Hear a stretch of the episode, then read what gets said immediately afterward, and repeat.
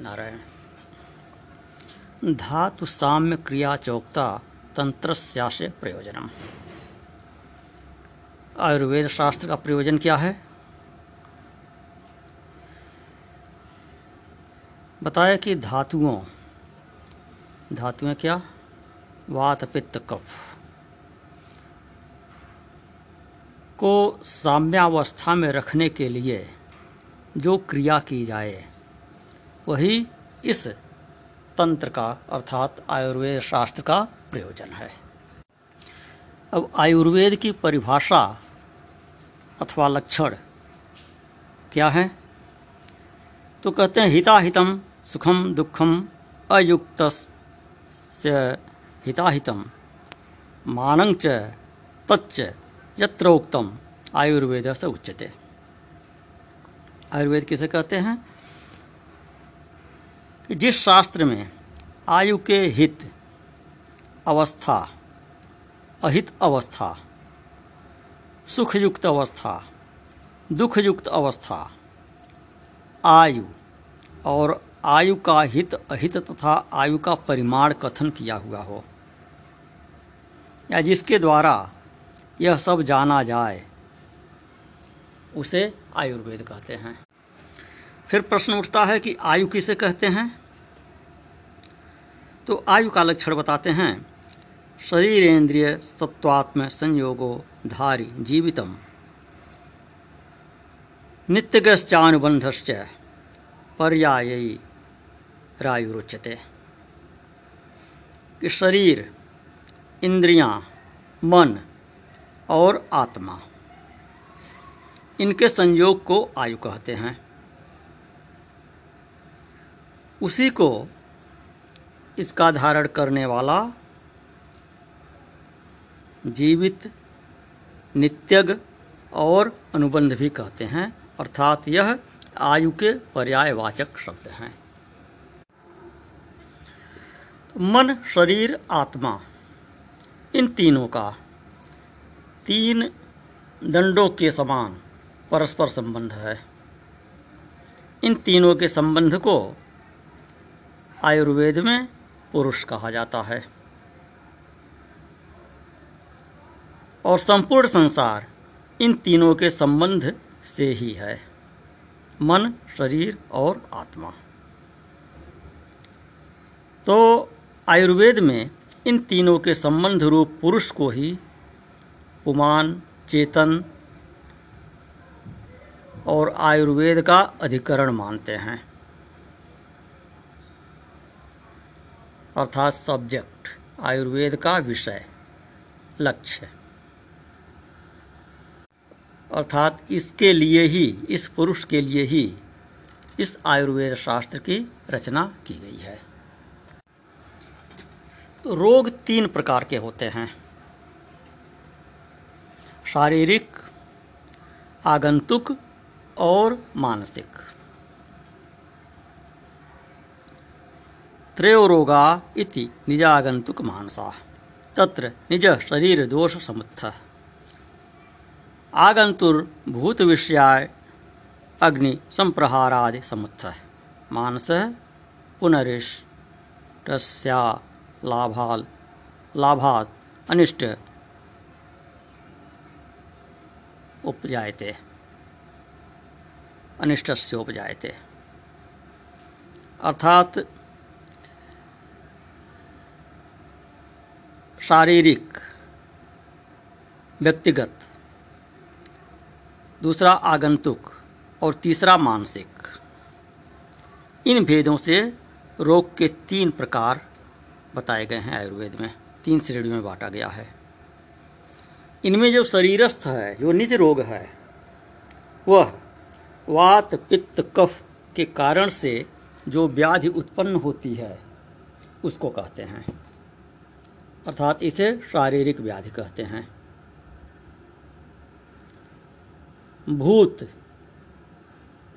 सामान्य अर्थों में जो जन सामान्य में, जिसे भूत प्रेत लोग समझते हैं। विष। बाहर से आकर लगने वाली वायु। अग्नि। प्रहार इत्यादि से होने वाली व्याधि।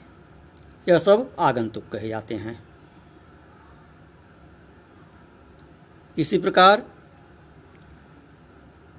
मन की प्रिय वस्तु अर्थात इच्छित पदार्थ के न मिलने से और अप्रिय वस्तु के मिलने से जो मन में शोक इत्यादि होते हैं, जो क्षोभ उत्पन्न होता है, असंतोष उत्पन्न होता है, उसको मानसिक रोग कहते हैं। अब इन रोगों के हेतु अर्थात कारण क्या हैं और इनका आश्रय क्या है, यह बताते हैं। काल, बुद्धि, इंद्रिय और विषय।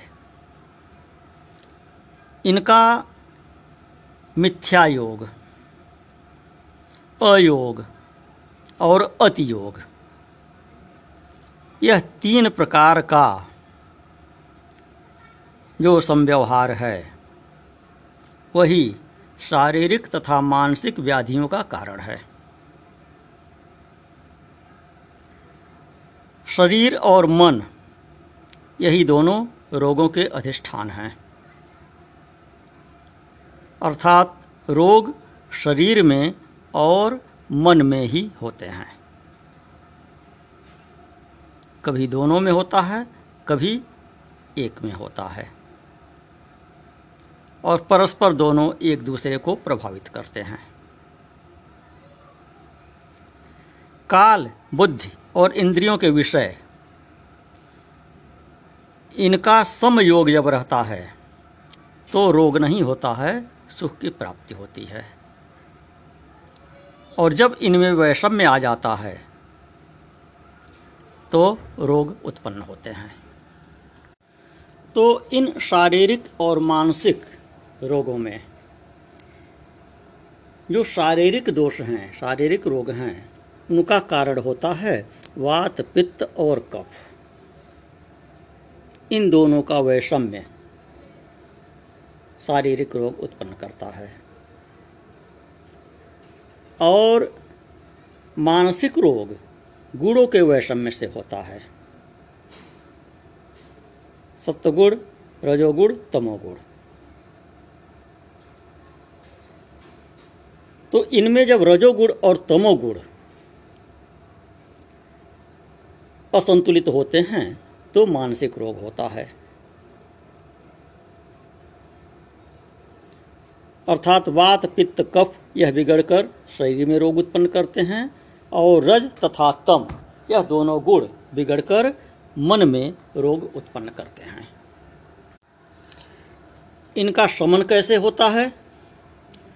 यह बताते हैं कि शारीरिक रोग दैव के आश्रय होकर, अर्थात मंत्र के द्वारा, मणि इत्यादि के द्वारा,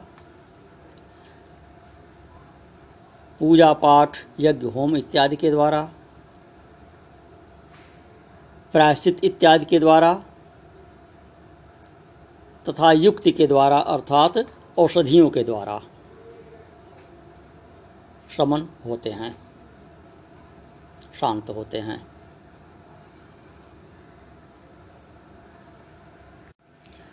और मानसिक रोग, ज्ञान, विज्ञान, धैर्य, स्मृति, समाधि, सत्संग इत्यादि से शांत होते हैं। सत्संग तो वैसे सभी में कामन है। सत्संग करते रहेंगे शारीरिक रोग भी नहीं होंगे, मानसिक रोग भी नहीं होंगे। लेकिन मानसिक रोग में इसका विशेष प्रभाव होता है। तो स्वस्थ अवस्था में ही अपने स्वास्थ्य का ध्यान रखना चाहिए।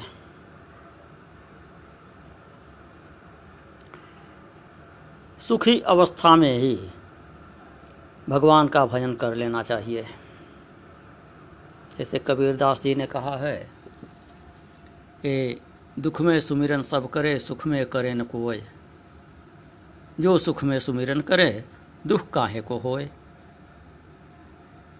तो ये चीज़ आयुर्वेद पर लागू होती है कि स्वस्थ स्थिति में अगर आप सावधान रहे तो अस्वस्थ होंगे ही नहीं, रोग आएँगे ही नहीं।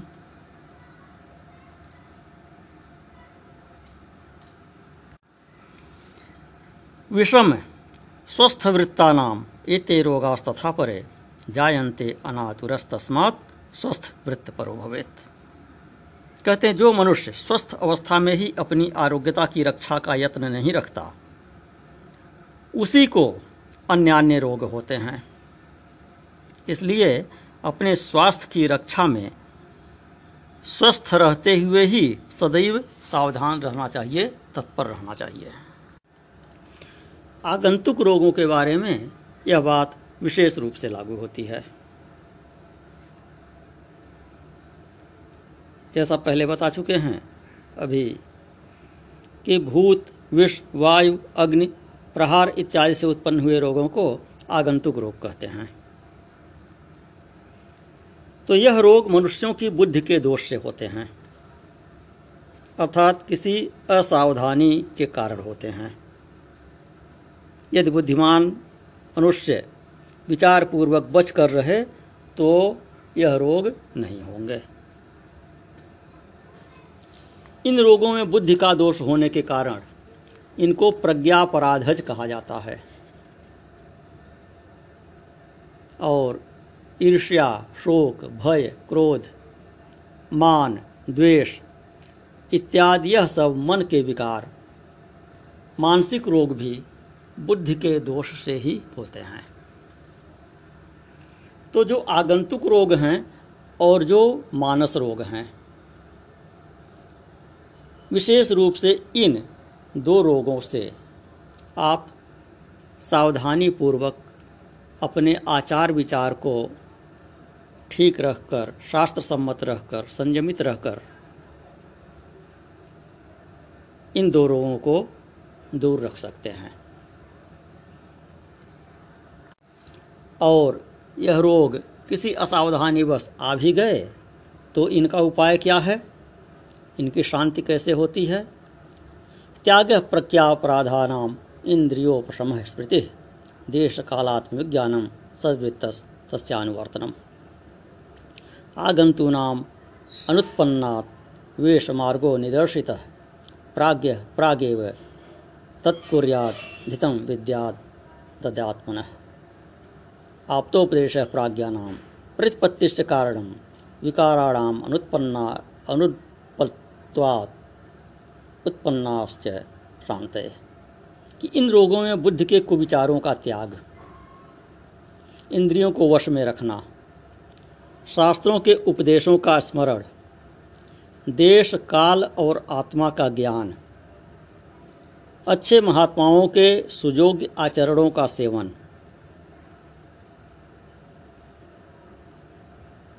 ऐसा करने से आगंतुक रोग नहीं होते हैं। अथवा हुए हैं तो दूर होते हैं। इसलिए बुद्धिमान को आत्मा के हित कार्य का पहले से ही सेवन करना चाहिए। प्रामाणिक संतों के उपदेश और प्राज्ञ पुरुषों के सिद्धांत पर चलना आगंतुक विकारों को उत्पन्न ही नहीं होने देता और उत्पन्न हुए विकारों की शांति करता है। प्रामाणिक महात्मा की बात कहे, प्रामाणिक संत की बात। प्रामाणिक कौन है? जो शास्त्र के अनुसार बोलता है। मनमाना तर्क करने वाला, प्रिय बात कहने वाला प्रामाणिक नहीं है। कि जो आपके रुचि की बात केवल कहता है, शास्त्र सम्मत नहीं करता है, मनमाने तर्क से जनता के चित्त को आकर्षित करता है, वह प्रामाणिक नहीं है।